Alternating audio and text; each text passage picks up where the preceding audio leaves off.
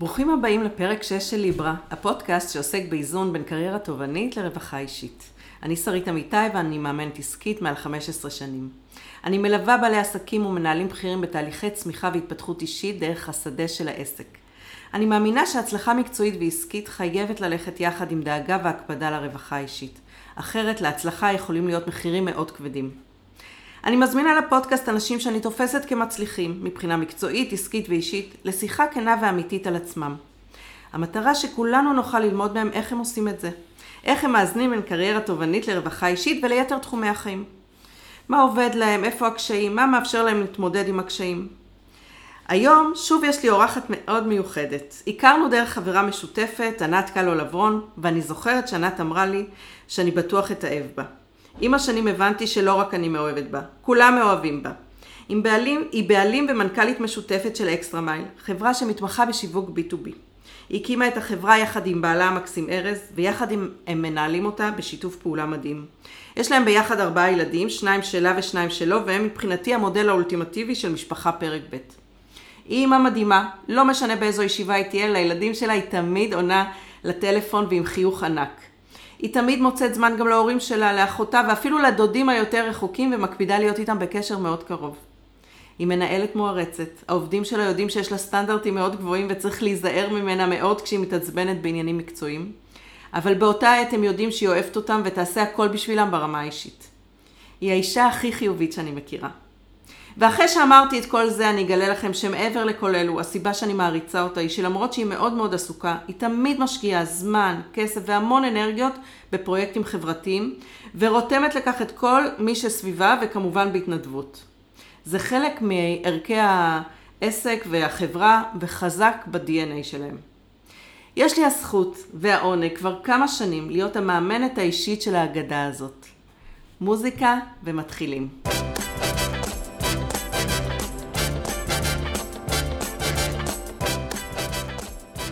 שלום שרון ישראל.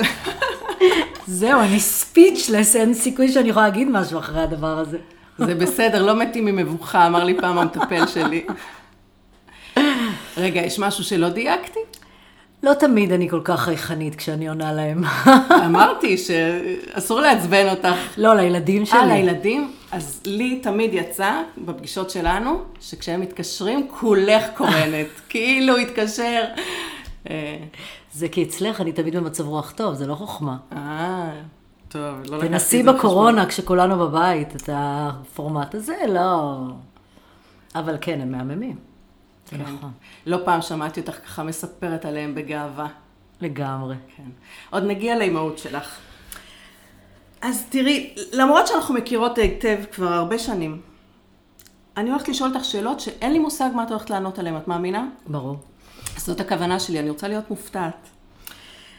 אז אה, מה שאני כן יודעת, ואני אגלה למאזינים, זה שה...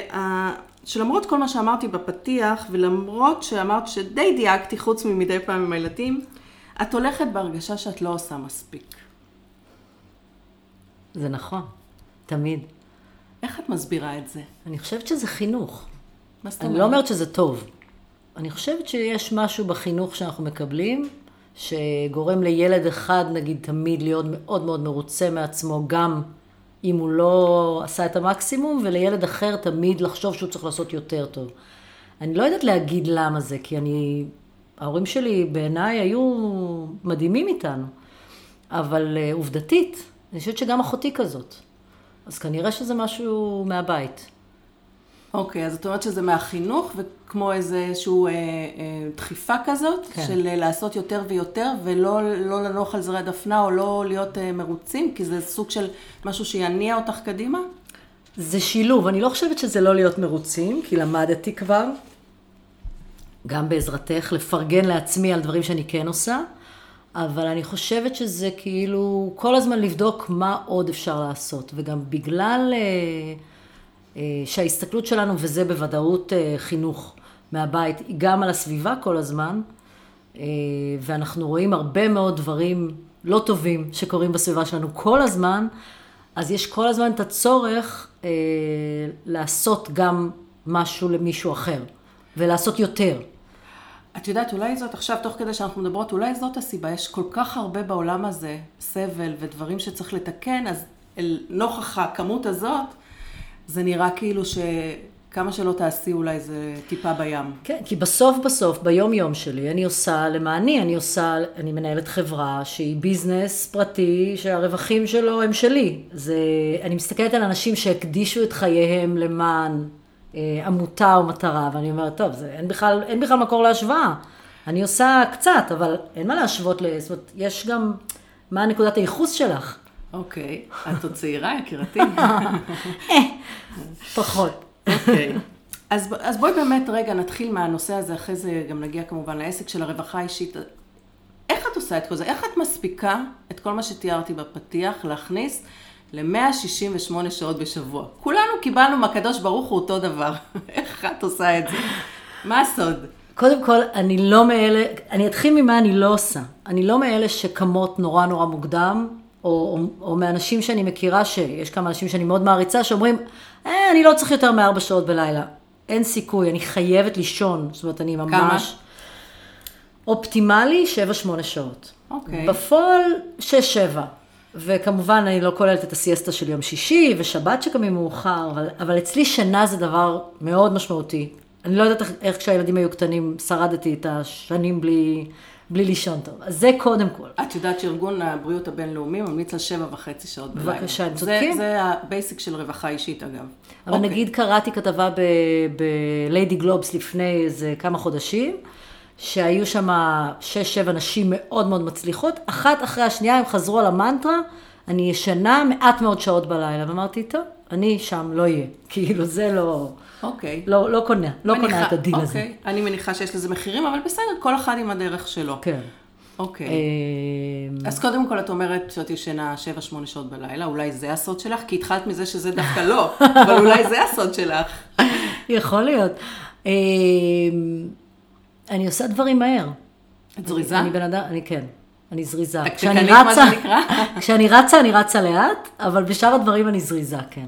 זאת אומרת, אני יכולה, אני לא רוצה להגיד multitasking, כי multitasking זה מונח קצת אה, בעייתי, אני כן יכולה להתנהל על כמה דברים במקביל, אה, אחד אחרי השני, או אחד וקצת מהשני, כאילו, אני, אני יכולה. אה, ואם אני לא עושה מגוון של דברים, אני משתעממת, אז זה גם חלק מהעניין. כאילו, אני לא יכולה להתרכז במשהו אחד, אני לא מתאימה להיות אה, מתכנתת אה, מחשבים. אוקיי. אז את אומרת שזה באופי שלך, את זריזה ואת יכולה בו זמנית לעבוד על כמה דברים במקביל, וזה גם חלק ממה שאת אוהבת לעשות, וזה מתאים לאישיות שלך. אז זה הסוד? זה ושינה טובה? נראה לי, וקצת אה, לדעת, אה, אה, לשים, כאילו לתעדף כל הזמן, זה, זה לומדים עם השנים, זה משהו שפחות ידעתי פעם, והיום אני יודעת יותר. גם היום אני מסתכלת על זה קצת אחרת, אני כבר כן אה, מפנה לי אחר צהריים שלם להיות עם שרית, למשל. שזה. fun נטו. אה, כן.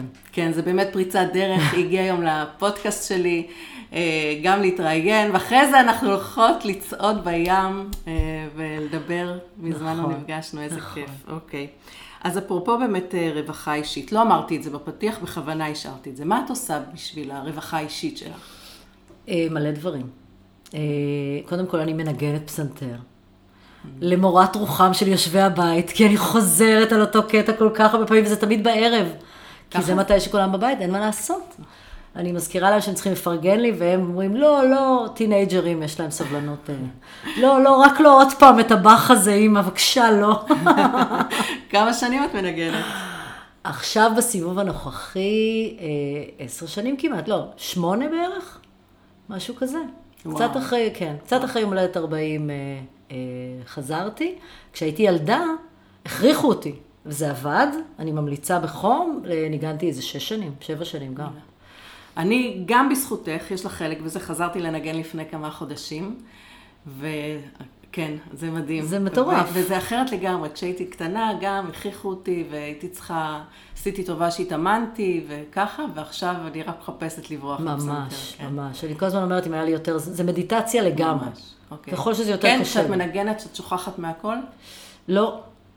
אני גם יכולה להגיד לך שכשזה מנגינות שאני כבר יודעת לנגן, ואני זוכרת נגיד בעל פה, אני יכולה למצוא את עצמי מנגנת וחושבת על משהו שקשור לעבודה או על משהו שקשור לאחד הילדים, ואז אני מנגנת הכי טוב. דווקא כשאני לא מתרכזת בנגינה. המוח, אני חושבת, אצלי צריך לשוטט קצת, כדי שיצא לי, שהאצבעות יקבלו את החופש לעשות מה שהן רוצות. באמת? כשאני וואי. מתרכזת, אז אני פוחדת שאני אתבלבל, ואולי בעצם אני לא זוכרת בעל פה, ו... והמורה שלי לוקחת לי את התווים.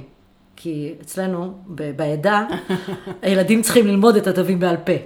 אז היא לוקחת לי את התווים, ואז אני נורא נבהלת. אבל אם אני חושבת על משהו אחר, אני לא שמה לב, ואני ממשיכה לנגן. וואו. כן. טוב, אני רחוק מלהיות שם, אני אבדוק את זה, אבל... טוב, כמה חודשים, חכי.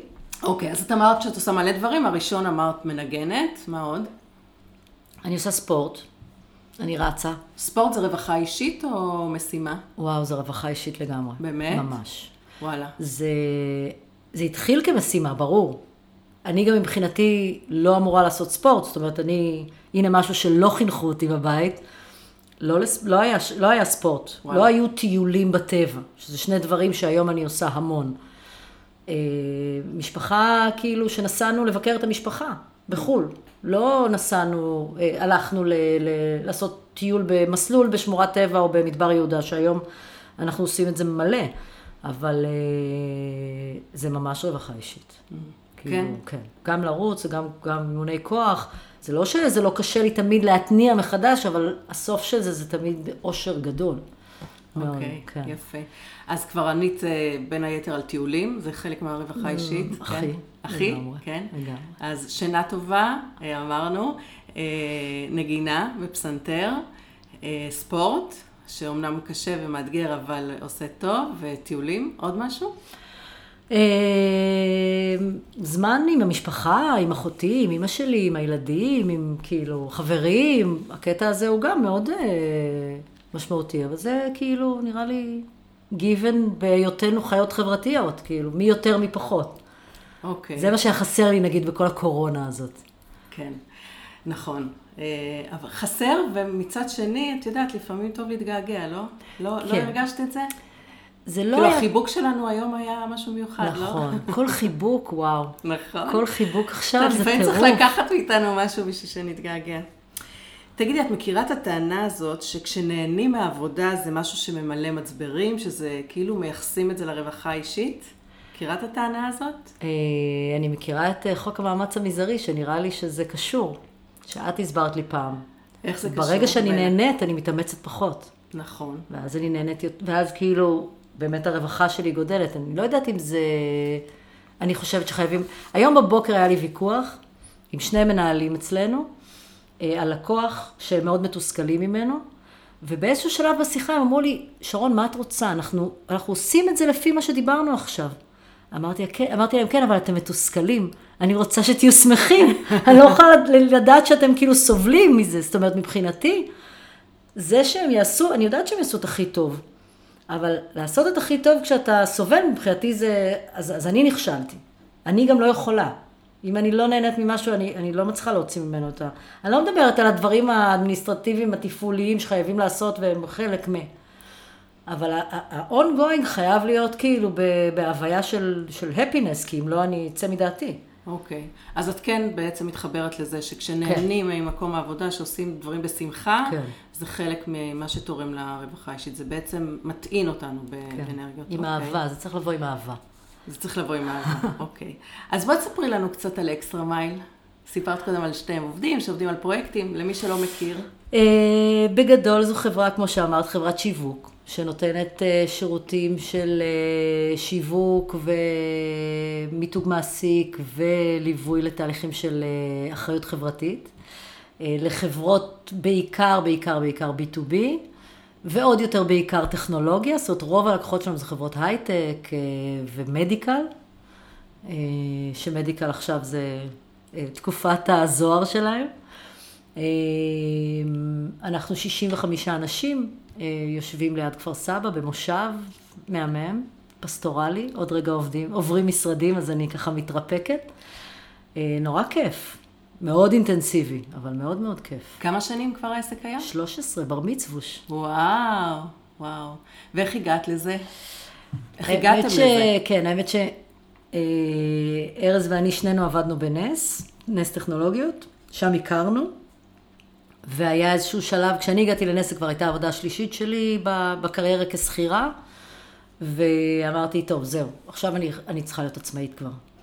שזה באמת, אני לא יודעת מאיפה הבאתי, זה, זה לא מודל שאני מכירה, אפרופו מהבית, אבל היה לי ברור שאני חייבת חברה שלי. עכשיו, זו רק הייתה שאלה של מה. וואלה. כן, יום אחד ככה פשוט אה, הרגשת שאת לאורך בשלה זמן, לזה? לאורך זמן, ואז אוקיי. קראתי את, אה, אני חושבת שמה שסגר את הפינה הכי כאילו, הכי נדוש, אני אגיד עכשיו, זה הספר של אה, אבא עשיר אבא אני, ואז אמרתי, אוקיי, זהו, זה הכל. עכשיו צריך למצוא נושא. ואז התחלתי לחפש, מה? אה, ואני אשת שיווק, כי זה מה שאני יודעת לעשות, אז התחלתי לחפש בעולמות של השיווק, ואני זוכרת שבהתחלה אמרתי, טוב, זה ברור, יש משהו אחד שעד היום אני טוענת, ויסלחו לי אם יש בה בין מאזיננו מי שנותן כזה שירות, שירותי טלמרקטינג זה משהו שאף פעם לא הייתי מרוצה ממנו, באף מקום שלא הייתי. תהיה, אני אפתח חברת טלמרקטינג, פעם אחת מישהו יעשה את זה כמו שצריך. צעירה שוויצרית כזאת. ו... ואז אמרתי, לא, אז כאילו. זה לא כיף, זה לא... כנראה שזה לא מצליח בגלל שזה לא כיף, אפרופו, ההנאה מעבודה. כן. כמה אנשים יכולים להיות בטלפון ו... ולנסות למכור... אה, אה, ואז איכשהו התגלגל הרעיון הזה של שיווק ב outsourcing, כי בנס אני הייתי אחראית על, אה, על שותפים עסקיים ועל השיווק של, של אחת החטיבות. והדרך שלי לרתום את השותפים הייתה בזה שעטפתי אותם גם בפעילויות שיווקיות, כי זו היו חברות קטנות שלא החזיקו שיווק בבית.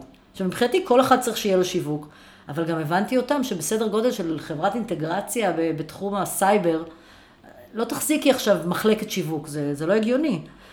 אז אמרתי, אני אתן, אחת הסיבות שבגללה הם יבחרו לעבוד עם נס ולא עם מתחרה, זה בגלל שאני אתן להם גם את זה. ואז אמרתי, אולי אני פשוט אציע בחלקיות את המודל הזה. זה מזה זה נולד, ואז רצתי לארז.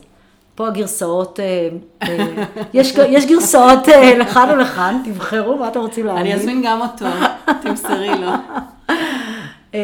לא, הוא דווקא איתי באותה גרסה, ש... אוקיי. אבל, אבל החברות שלי טוענות שפשוט כבר הייתי מאוהבת בו, בדיוק התגרשתי אז, אז פשוט הצעתי לו את זה, כי, כי חיפשתי דרך להיות בקרבתו. אני טוענת שבאמת חשבתי שהוא הבן אדם המתאים למשימה, ולעשות לבד לא רציתי. לדעתי גם וגם. כנראה שזה נכון. ו- והוא יגיד לך שהוא לא טיפוס של עצמאי, זאת אומרת שאם זה לא היה מהמקום שאני באתי והצעתי כיוון, אה, וכנראה שהוא גם חשב שאני די נחמדה, אז הוא לא היה רץ להיות עצמאי. אז זה כאילו, ה- זה כאילו הוויכוח. אבל אה, זהו, התחלנו לבנות תוכנית עסקית, ו... ויצאנו לדרך. זה היה מאוד מפחיד. שנינו גרושים, שנינו משכנתות, ילדים קטנים, אה, ופתאום אה, חברה, זה... אבל... אה, מאיפה האומץ? השתלם. אה, עשינו את זה פשוט נורא אה, עם מחשבה. זאת אומרת, קודם כל, המערך תמיכה שהיה לנו במקום העבודה היה מאוד משמעותי. היה לי בוס אז, שעד היום אנחנו חברים טובים, דדי, שהלכתי וסיפרתי לו שזה מה שאני רוצה לעשות. ו... ואמרתי לו, אולי אני, אם זה בסדר, עד שתמצאו לי מחליפה ועד שאני אתאפס על עצמי, אולי אני ארד לחצי משרה. ובזמן הזה אני אתחיל, והוא אמר לי, למה צריכה לרדת לחצי משרה? את יכולה להישאר, תעשי את הדברים האלה בלילה, וואלה. וכשתרגישי שאת כבר מתחילה לצאת ללקוחות, אז תרדי לחצי משרה. ובאמת, הוא כאילו כל כך אה, פרגן לזה, ובאמת זה מה שעשיתי. אז בהתחלה לעבוד בלילה, וכשהרגשנו שזה כבר בשל, אז ירדתי לחצי משרה, ורק אחרי שסגרתי את הלקוח הראשון בעצם, ירדתי לחצי משרה, וארז המשיך רק לתמוך בזה בלילה. זאת עשינו את זה בשלבים. לא, לא היה לנו את הפריבילגיה של ילדים שפותחים סטארט-אפ בגראז' של אבא ואימא. אז עשינו את זה לאט-לאט. לאט וזהיר. כן, לאט וזהיר. יפה. ממש עקב בצד אגודל, גם זה היה תקופה ארוכה רק שנינו, אה, שזה גם הרבה פחות סיכון ו- ומסובך. כן, אני יכולה לדמיין את זה, לא הכרנו בתקופה הזאת, ובאמת אף פעם לא שמעתי את הסיפור הזה. איזה, אני כאילו עמומה מזה שאפילו לא שמעתי את זה. כן, ידעתי ששניכם הכרתם בנס וככה, אבל לא ממש לפרטי פרטים כמו שסיפרת עכשיו, מקסים. אגב, אני אספר לך עוד אנקדוטה על זה, כן. שבמסגרת חיפוש אחרי רעיונות, אה, בהתחלה, כשהתחלנו לחפש, אני הייתי אחרי הלידה השנייה שלי. ואחרי הלידה הראשונה שלי, אני הלכתי פעם ראשונה לעשות דיאטה. כי עליתי בהיריון איזה 30 קילו, ולא ידעתי כאילו, ירדתי, בהיריון לא יורדים יורדים, נגיד, חמישה. כן. אמרו לי, יש לך, תינוק, לא יורד." יש לך תינוק ממש גדול, שקר, הוא היה רגיל לחלוטין, אני הייתי שמנה מאוד. ואז הלכתי לדיאטה קלאב, שזה אה, גוף כזה שעושה אה, קבוצות תמיכה. זו הייתה פעם ראשונה שנתקלתי בקונספט הזה של קבוצת תמיכה. והייתי מוקסמת. וירדתי למשקל שלי מהאוניברסיטה תוך כמה חודשים, זה כאילו היה לא יאומן, ואיך שילדתי את הבת השנייה שלי, ישר הלכתי אליהם שוב, כאילו, מדהים. ואז אמרתי, אולי, אה, עבדתי, עבדתי אז הרבה בטורקיה, כחלק מהעבודה שלי, ואמרתי, אולי אני אפתח סניפים שלהם במקומות אחרים בעולם, אני אציע להם מודל. ובדקתי בטורקיה וגיליתי שאין.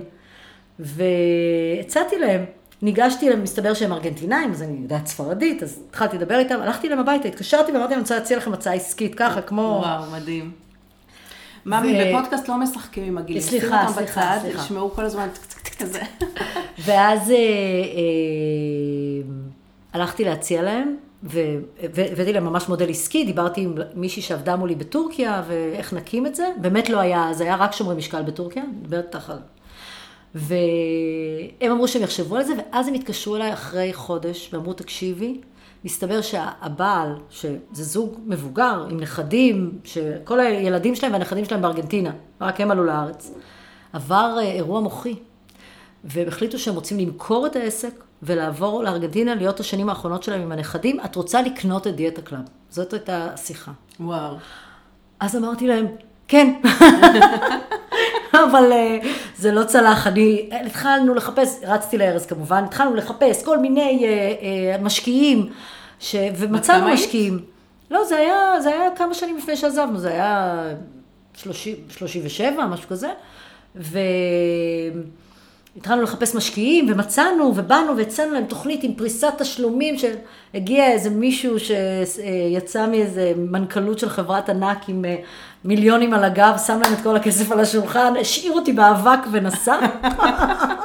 וטוב שכך. וטוב שכך, אבל הייתה תוכנית עסקית שלמה על איך אנחנו מרחיבים את דיאטה קלאב לכל העולם. מה לי, אני אגיד לך, היתרון בלקנות כזאת חברה, את חייבת להיות רזה כל החיים. זאת אומרת, אין פה בכלל דיון, את מבינה? אין כאילו עליתי שלושה קילו איזה ואז הקורונה, אין.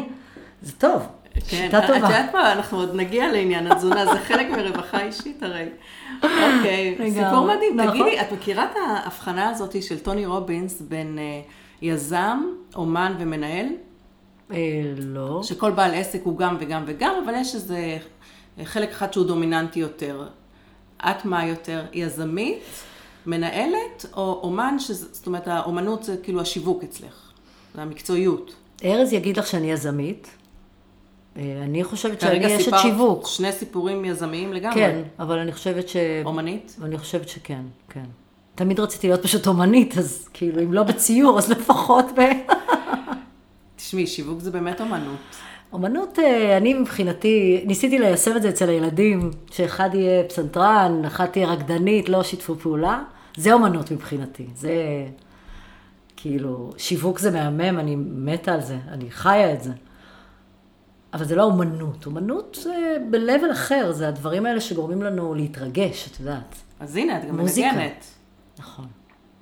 היום שמעתי, רכבתי באופניים ושמעתי שיחה עם אה, אה, טל בן שחר, דוקטור טל בן שחר, פסיכולוגיה חיובית, מדע העושר, אה, והוא דיבר על חוויות שיא.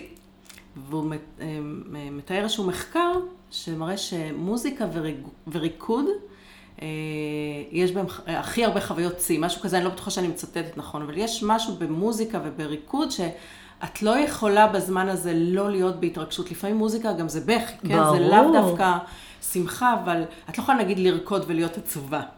אה, אני, אני. לגמרי בוכה. אז... אה, ממוזיקה. כן. אז... שימי לי את מתי כספי עכשיו, אני פה מייבבת. אז, הכי זקן שלי. אז אה, זהו, אז אה, לקחתי מאוד, אה, בכלל, את הביטוי הזה, חוויית שיא. הוא דיבר על זה בכלל משהו מעניין. אוקיי, אז אמרתי בפתיח שתרומה חברתית זה ב-DNA שלכם, ואתם הולכים עם זה עכשיו עוד יותר רחוק ובגדול. ספרי קצת על מה זה אחריות תאגידית, ומה מה אתם בעצם עושים בהקשר הזה. אז קודם כל, קטונתי להסביר מה זה אחריות תאגידית, זה, זה מאוד מורכב, ואנחנו בתהליכי לימוד, למרות שכבר התחלנו בתהליכים אצל לקוחות, אבל אני אסביר את הלוגיקה. אנחנו התחלנו כחברת שיווק, שזה המסורתי, הקלאסי, שזה אומר לקחת חברות ולשווק אותן ללקוחות שלהם. כשכמובן ב-B2B יש לזה משמעויות של, זה לא רק להביא לידים, אלא זה גם ללוות את התהליך של המכירה, שהוא בדרך כלל כמה חודשים ואפילו שנה בטכנולוגיה, ואחר כך כשהלקוח נכנס, מה עושים כדי לשפר את החוויה שלו כלקוח, ומה שנקרא uh, lifetime value של customer, ואיך עושים upsell וכולי, זה מעגל אחד. המעגל השני שנכנסנו אליו לפני ארבע שנים היה הנושא של מיתוג מעסיק. זאת אומרת, הצד השני של המטבע, שאומר, אוקיי, כל מה שאתה עושה בצד של הלקוחות, אתה צריך גם לעשות מול העובדים שלך.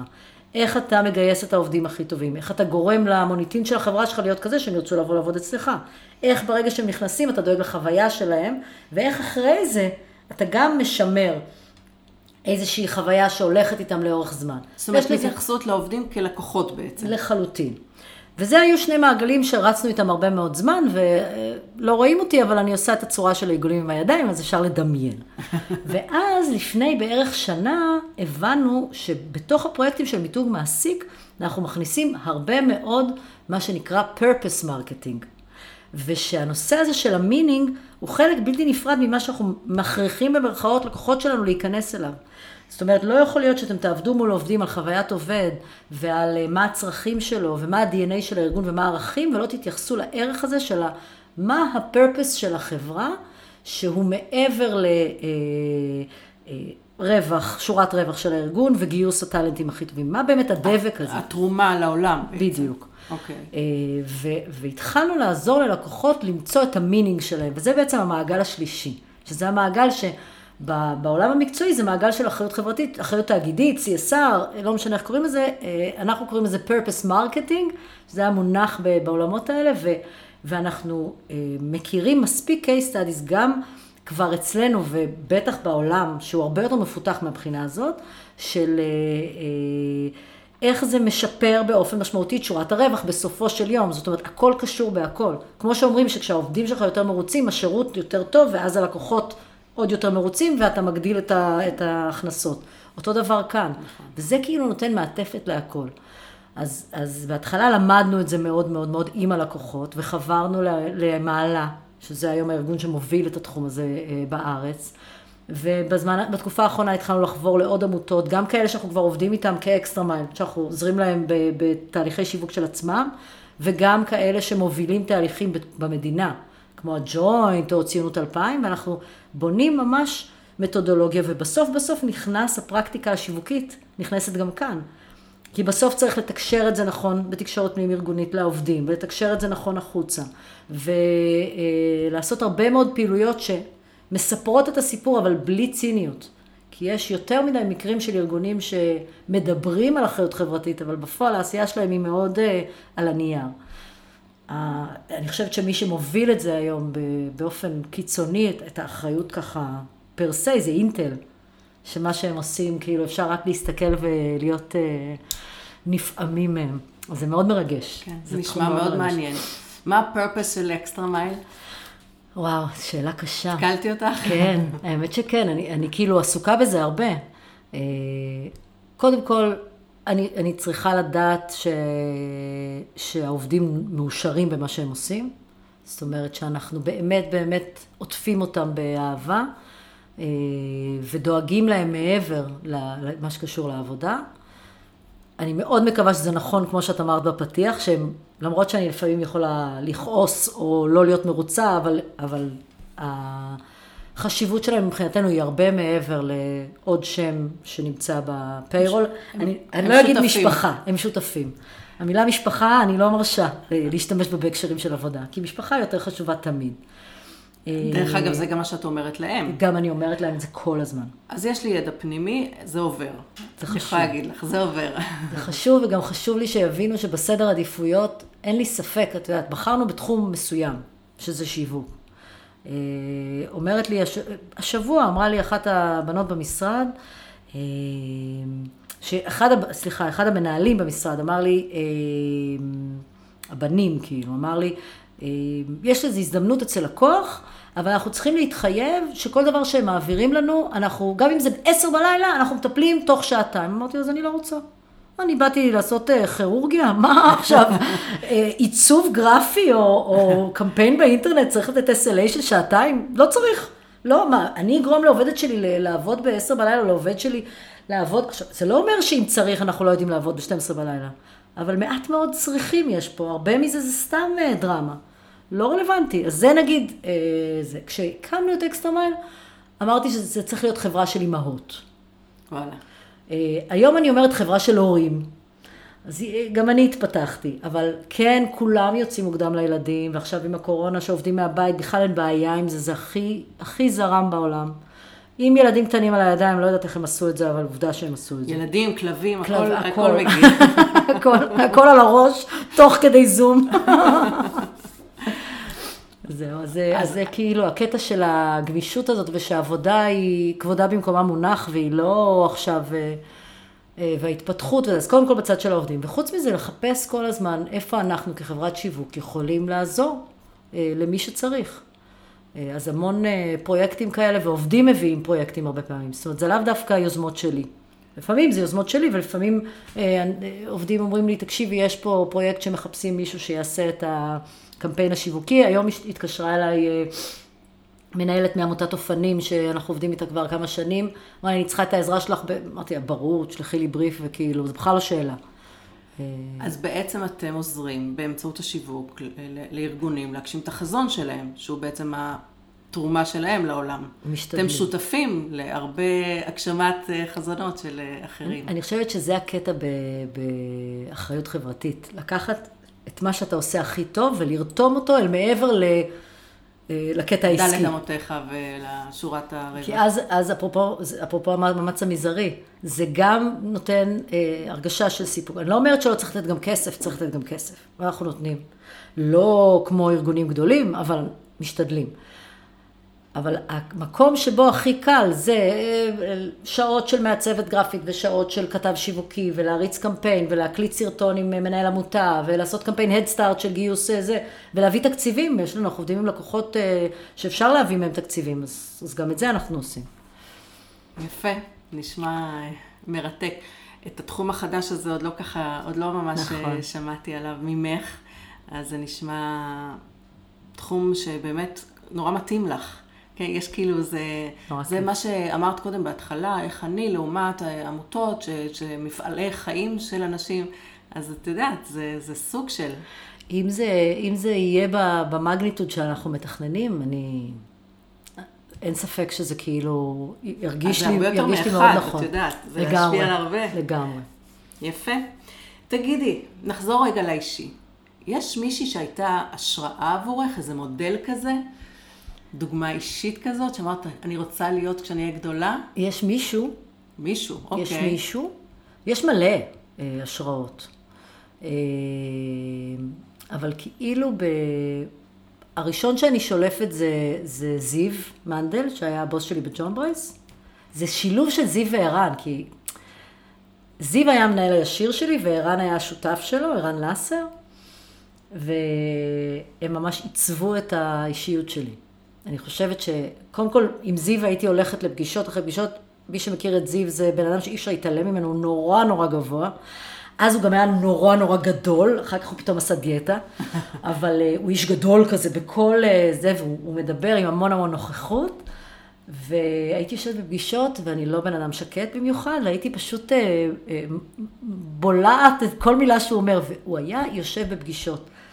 אצל לקוחות, אצל שותפים, אצל ספקים, לא משנה מה, קודם כל אה, מוציא מהם את כל מה שהוא יכול לתת להם. מה אני יכול לעשות בשבילכם? זה ממש...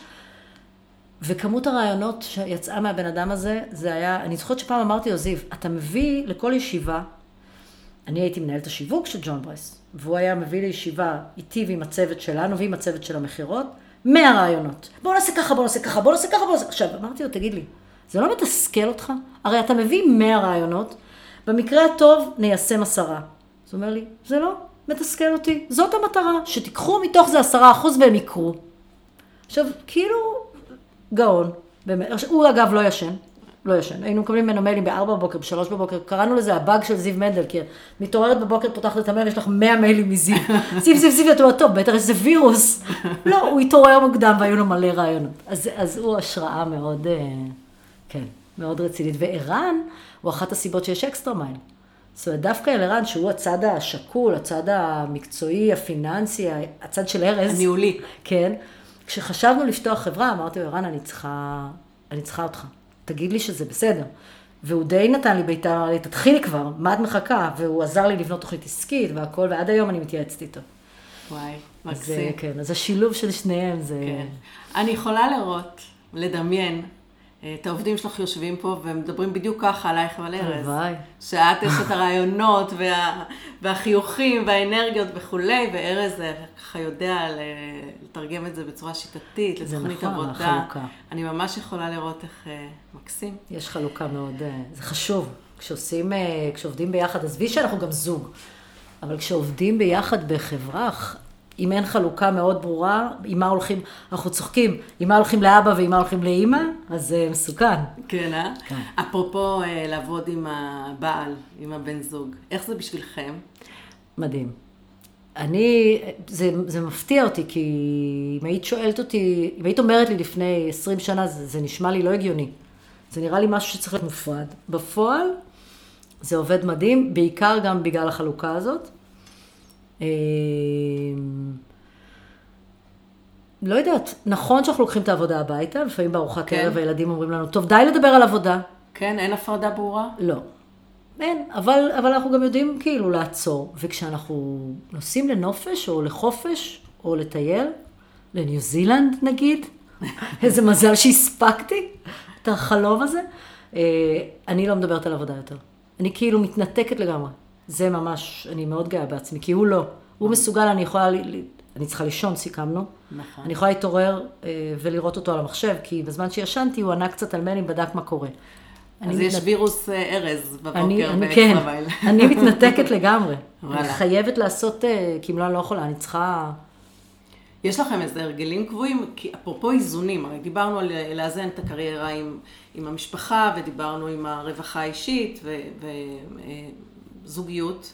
יש אה, הרגלים קבועים? יש... אה, אה, אנחנו מתאמנים ביחד. כן? כן. חדר אנחנו- כושר? לא, יש לנו מאמן, אוקיי. אז את האימוני כוח. בהתחלה היינו גם רצים ביחד, אבל הוא רץ הרבה יותר מהר ממני, זה לא...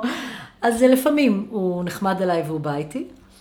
או שאנחנו הולכים לרוץ בים, ואני רצה על הקשה ליד המים, והוא רץ על החול, ואז אנחנו באותו קצב, זה די מתסכל. והחופשים שאנחנו לוקחים, כן, שאנחנו נוסעים לטייל, ללכת לעשות יום שישי בבוקר, אה, מסלול ב... לא יודעת, איזה נחל. שזה הוא לימד אותי, אני לא... כן, אמרת שזה לא בא מהבית, אבל זה בא מארז. ממש, כנראה. ממש. אוקיי. יפה. בפתיח אמרתי שאת אימא מדהימה, נכון? אה, איזו אימא את? אני לא אימא מדהימה. לא. אני... לא מאמינה לך. באמת. אני... את השבוע, אגב, הם הציעו להחליף אותי, באימא שלי. הם עשו דיון בבית והגיעו למסקנה שאני, בגלל שאני לא יודעת לבשל, ואף פעם אין אוכל בבית חוץ ממתי שטאטה מביא. ובאופן כללי אני די מעצבנת, אז אמרתי להם, אתם יודעים מה? לכו תחפשו לכם אימא אחרת, כאילו, אנחנו כבר בגיל שהם מדברים חופשי, את יודעת, טינג'רים זה עולם אחר. אה, אמרתי להם, זה הזמן, קומו, תעשו מעשה, תמצאו כבר אימא אחרת ותחליפו את האימא המעצבנת שלכם. אז, אז אייל אומר לי, הגדול שלי, לא צריך לחפש, אנחנו הולכים, אנחנו יודעים בדיוק מי. וזוהר ואבישג מיד הסכימו, נכון, טאטה. זאת אומרת, הם בשנייה מחליפים, התקשרתי לאימא שלי, היא הייתה מאוד מרוצה. ברור. מהדיל הזה. אני כאילו, אה, בגלל שגדלתי עם אימא שתמיד היו את הריחות האלה בבית, של העוגות ושל הבישולים, ושכל החברות קינאו בי, והיו אה, מתחרות מי תבוא לשרון לצהריים, כי אצלי יש שניצלים טריים ש... ו- ועוגות, ו... ואצלי זה, זה קיים רק בזכות אימא שלי, אז אני כאילו אומרת, מה הם אה, יזכרו, כאילו הקטע הזה של הבישולים שאותי נורא מרגש, אני יכולה לבכות אגב, בגלל שהייתי בפגישה בטורקיה והגישו משהו שהזכיר לי את סבא שלי שנפטר לפני מלא שנים, ופתאום הטעם החזיר אותי לגיל חמש והייתי צריכה to excuse myself באמצע האירוע הזה, כי התחלתי uh, לדמוע. אז אני אומרת, החוויה הזאת של האוכל והבית, קצת הרסתי את העניין הזה. אבל נתת להם חוויות אחרות, מה נתת להם לדעתך? מה הם, הם ישבו ככה בעוד אה, 20 שנה ויגידו שהם לקחו מהבית? א', הם פמיניסטים, כולם, כל הרביעייה, מאוד, מאוד מה זה חשוב. אומר? זה אומר ש... אה, ישבתי עם הילד שלי, שהוא עכשיו בן 18, ודיברתי איתו על החבר'ה האלה שחזרו מקפריסין, ואמרתי לו, אני חייבת לדבר איתך על זה. והמשנה שלו כל כך ברורה, הוא כל כך נגעל, הוא כל כך, הוא אפילו נעלב בהתחלה תגידי שאני... מילה על מה אנחנו מדברות, כי על, אנחנו לא יודעים מתי ישמעו את זה. נכון, אז היה את הסיפור של התיירת הבריטית, ש-12-14 חבר'ה מישראל, אה, אה, אני אגיד אנסו, כי מבחינתי הם אנסו אותה בזה אחר זה, okay. אוקיי. ולא משנה מה יגידו אחרים. אה, ועוד אחר כך תבעו אותה. בקיצור, סיפור שלם יש סביב הסיפור הזה, והייתי צריכה לוודא שהוא מבין את חומרת העניין, גם אם היא הייתה שיכורה, וגם אם בהתחלה היא הסכימה, וגם וגם וגם, והוא... הוא היה בשוק שאני בכלל חושבת צריך, שאני צריכה לנהל איתו את השיחה הזאת, הוא לא עשה את עצמו. אני יודעת במאה אחוז איפה הערכים שלו, הערכים שלו במקום. שזה לא, אגב, אז, זה לא פמיניזם, זה מוסר. זה כבוד האדם. זה כבוד האדם, ביג okay. טיים, חמלה, מאוד. כשהם היו בטיול שנתי ומצאו אה, גור של כלב, אז אייל אמר, זה בסדר, נדבר עם אמא שלי. ואכן הכלב מהמם הגיע אחר כבוד, ומצאנו לבית אחרי כמה ימים. ועשיתי uh, ככה uh, תהליך חינוכי שאמרתי אין בעיה, אבל אני לוקחת אותו על הבוקר לווטרינר, וכמה שזה יעלה, אתם כולכם משתתפים. אז הם פתחו קבוצה בביט וכל אחד שם 25 שקלים. יפה. הם היו מקסימים, היה כסף גם לקולר וגם לזה. אה, אז הם יזכרו אה, אה, חמלה, הם יזכרו אה, כבוד האדם. כבוד האדם, אהבה לבעלי חיים. אהבה לבעלי חיים. אמות מוסר, אני חושבת, מאוד גבוהות. ופמיניזם גם, זאת אומרת, הקטע הזה של שוויון מאוד ברור להם. אני, אני לא אומרת שאני לא נותנת להם את הערכים הנכונים, בזה אני, אני מרגישה בטוחה. יופי. אני חושבת שאני לא מספיק איתם. זאת אומרת, זה קצת בגללם עכשיו, כי זה לא גיל שהם רוצים אותך כל כך, אבל אני כן נגיד מסתכלת על ארז, מפנה יותר זמן יזום. באמת? ומתכנ... כן, ואני לפעמים, אני רואה שהם לא לגמרי בעניין, כי הם עסוקים במשהו אחר, אז אני מיד מתפנה לדברים שלי ויושבת על עוד מייל או עושה עוד איזה... ואני כאילו אומרת לפעמים הייתי צריכה, זאת אומרת, אני תמיד בתחושה שהייתי צריכה למצוא. כשהם היו יותר קטנים הקפדתי על זה הרבה יותר. גם כשפתחנו את החברה והילדים היו קטנים, אין כזה דבר. ארבע עד שמונה, לא היה עם מי לדבר. אני אזכיר לך משפט שפעם סיפרתי לך אותו ככה, קיבלתי אותו בהשראה ממנחה שלי בלימודים, שבשביל להיות מאוד משמעותי, עלייך להסכים תחילה להיות מיותרת. אז נראה לי שאת מהמקום המאוד משמעותי מיותרת לילדייך. הם יודעים שאת שם ושאת דומיננטית ושאת uh, משמעותית עבורם. ואני מניחה שאולי זה לא בשעות קצובות, כי את פחות בן אדם של, את יודעת, אה, תבניות, אבל uh, על הדרך. כמו שאני שמעתי את זה לא פעם אחת ולא פעמיים. יפה. תשמעי, כשאנחנו, כשאני מדברת על איזון, זה באמת בעיקר מה מטעין אותנו וממלא אותנו ואיך אנחנו באמת אה, מצליחים גם וגם וגם. אבל איזון זה גם נוגע למה, אה, איך אנחנו מונעים דליפות של אנרגיה. זאת אומרת, איך אנחנו סותמים את הדליפות. יש דליפות? ברור. איפה? ברור. אה, בכל, בכל דבר שאני עושה. מה זאת אומרת? אם נגיד שבוע שלם לא רצתי, אז אני, אני כאילו כועסת ממש, על עצמי כמובן. כאילו, הביקורתיות הזאת היא אז קיימת. אז הביקורתיות זה הדליפה, כן. אוקיי. גוזלת אנרגיה, זאת המשמעות. לגמרי, אוקיי. לגמרי. אז כאילו, אני יודעת שזה מיותר, ואת לימדת אותי שזה מיותר, אבל זה חוזר, אה, זה pattern כאילו שקשה להיפטר ממנו. אה, סתם אני יכולה להיות מתוסכלת מלקוח, או ממשהו שלא התקדם, אני כאילו... יכולה לקחת דברים קשה. אם יש לי עכשיו הסכם מאוד מאוד גדול עם לקוח קורפורייט אה, אמריקאי, אה, זה יכול להביא אותי, אני לא מסוגלת לחשוב על שום דבר אחר, נגיד עכשיו, בגלל שאני עסוקה בהסכם הזה, זה כאילו שואב לי את כל האנרגיות.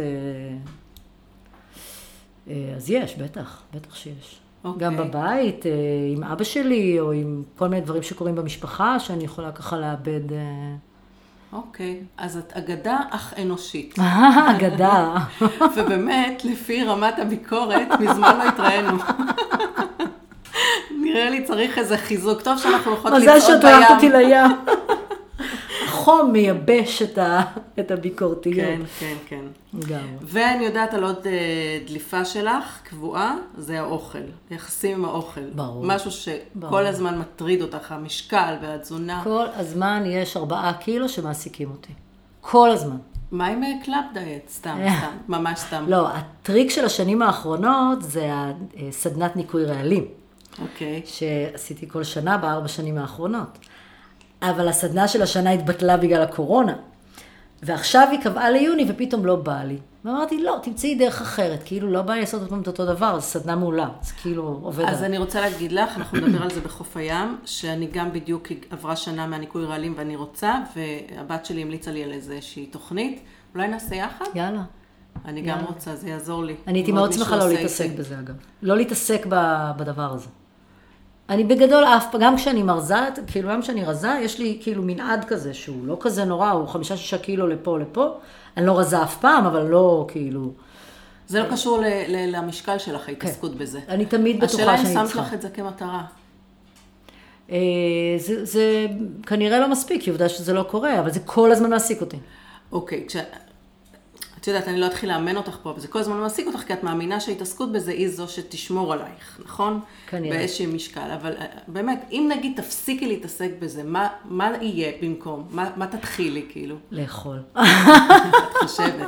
אני זאת נורא הטעות. אוהבת לאכול. אני באמת... זאת הטעות. אני גם אוהבת אוכל טעים. שתדעי לך שאת אוכלת בגלל שאת מתעסקת עם זה.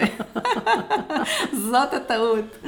אה, אומרת לך מישהי שעברה תהליכים של אכילה רגשית, ותודה לאל, השמנתי בקורונה, ולא מזיז לי, ואני עמומה מזה, עמומה. מזה שזה לא מזיז לי. אז ממי בקרוב אצלך. יאללה. תדעי לך שזה אפשרי, ואני אוכלת מעולה, כאילו בריא וזה, לא קשור. ממש לא קשור. טוב, הגענו לשלב השאלות המאירות. זה קדימה. ממש הסוף. יש לך שעה פנויה, ספר, סרט או משהו אחר? פסנתר. וואלה, אוקיי. בעיה רצינית אצל לקוח או בעיה אישית של עובד? מה קודם? באישית של עובד. מהממת. חופשת בטן גב לנוח או אקטיבי? טוב, אמרת את זה קודם. אבל לא אקטיבי אה, ריקודים, אקטיבי הליכות, הליכות ביער. מעולה. הכי טוב טיפוסי לבריאות. הרים וכאלה, כן, כאילו כן. אקסטרים? לא אקסטרים, אני פחדנית. אבל טיפוסים, אנחנו מטפסים על הרים. אבל בואי נגיד שסנפלינג עשיתי פעמיים בערך, אני מתה מפחד. הוא כל הזמן אה, מוציא אותי מאזור הנוחות שלי, ארז? בקטע הזה, כל הזמן. אוקיי. כשאת רוצה לפנק את עצמך, איך את עושה את זה? ים, לגמרי. אה, בירה עם חברים. אה, מלא דברים, זה קל. ללכת לסדר ציפורניים? אה, זה חלק מהרווחה אישית, לא? לגמרי, פעם בשבועיים. תדעו לכם שהאישה המצליחה הזאת, התאמנה על זה פעם. זה היה נושא לאימון לפני מלא שנים, את זוכרת? ותדעו לכם שהאישה המצליחה הזאת, כשהיא לא מסדרת ציפורניים, היא אוכלת ציפורניים. פתט. אה, מקום בעולם שאת חולמת להיות בו שעוד לא היית? אחרי ניו זילנד, מה הבא אה, בתור? זהו, רציתי להגיד עוד פעם לניו זילנד. אה, למטה שם בדרום אמריקה, צ'ילה, ארץ האש, כל אלה. כן, בקרוב, בקרוב, בקרוב. סומכת עליי. שלושה דברים שתיקחי לאי בודד, חוץ מהאנשים שאת אוהבת. אה, מוזיקה, אם אפשר. בטח שאפשר. אה, וואו, צריך איזה ספר. חייבים. סודוקו? אין, את לא יכולה למלא לי את כל הצרכים באי בודד, זה כאילו לא... אה, זה. אני לא יודעת, מה עוד? טוב, יש לך זמן לחשוב על זה עוד. שאלה אחרונה, מה החלום שלך? אה, וואו. יש כמה חלומות. אחד זה, בא לי, ש... בא לי להקים חוות כלבים בצפון, ולטפל במלא מלא מלא כלבים, שזה החיה האהובה עליי, למרות שגם חתולים אני אוהבת. כמה אה, יש לך דרך אגב בבית? יש כלב אחד וחתולה בתוך הבית ועוד כמה חתולים בחוץ, שפשוט החתולה של הבית לא נותנת להם להיכנס, אבל הם, כשהיא לא רואה הם נכנסים גם. זאת אומרת, אם זה תלוי בך, הם נכנסים. אם זה תלוי בי, גם יהיו עוד כלבים. אה, כלב זה פשוט הדבר הכי טוב ש... ש... כן, רק שתדעו, היא לא ראתה אותי כמה חודשים, עוד מלפני הקורונה. היא נכנסה אליי הביתה והתייחסה קודם לכלבה שלי, רק אחרי כמה דקות היא התייחסה אליי. נורא התרגשנו, לא נפגשנו מלא זמן. אה, זה חלום אחד. יש כל מיני. לעבוד, אה, כאילו, כמעט לא לעבוד בעבודה ורק להתעסק בכל מיני אה, עמותות וזה. אה, חשבתי אולי להיות מרצה באקדמיה. לחזור כאילו לאוניברסיטה. מתאים לך. נחמד, אחרי נכון? הפודקאסט הזה ממש מתאים לך, רמי. טוב, אז אנחנו עומדות לסיים. יש משהו נוסף שאת רוצה לקדם, לספר, אה, אה, טיפ שאת רוצה לתת למאזינים שלנו? אם אתם לא יודעים אה, לפרגן לעצמכם, אז, אה, אז תלכו ללמוד. זה נראה לי מאוד חשוב. את לימדת אותי את זה. מה, לפרגן לעצמך? כן, לדעת כאילו לתת לעצמך קרדיט וככה. וגם משהו אחד ש, ש, שאת הסברת לי פעם מזמן, ואני כל הזמן משתמשת בזה בקטעים של דרמות ולחץ, ושהכל בסוף מסתדר. קטע. עכשיו, זה עובד? זה טיפ אה, חשוב. הכל בסוף מסתדר. שרון, אה, אני חושבת שעמדנו במטרה. גם אני לפחות נהניתי מאוד. גם נכון? אני. שתינו הצבנו לעצמנו מטרה ליהנות מהשיחה, ובאמת, רוב הדברים לא ידעתי. ו... וזה מדהים כמה, ש... כמה שמכירים, ועוד יש עוד מה גדול. אה, להכיר. תודה רבה. תודה לך, איזה כיף. אני שמחה שנהנית. אוקיי. נראה מה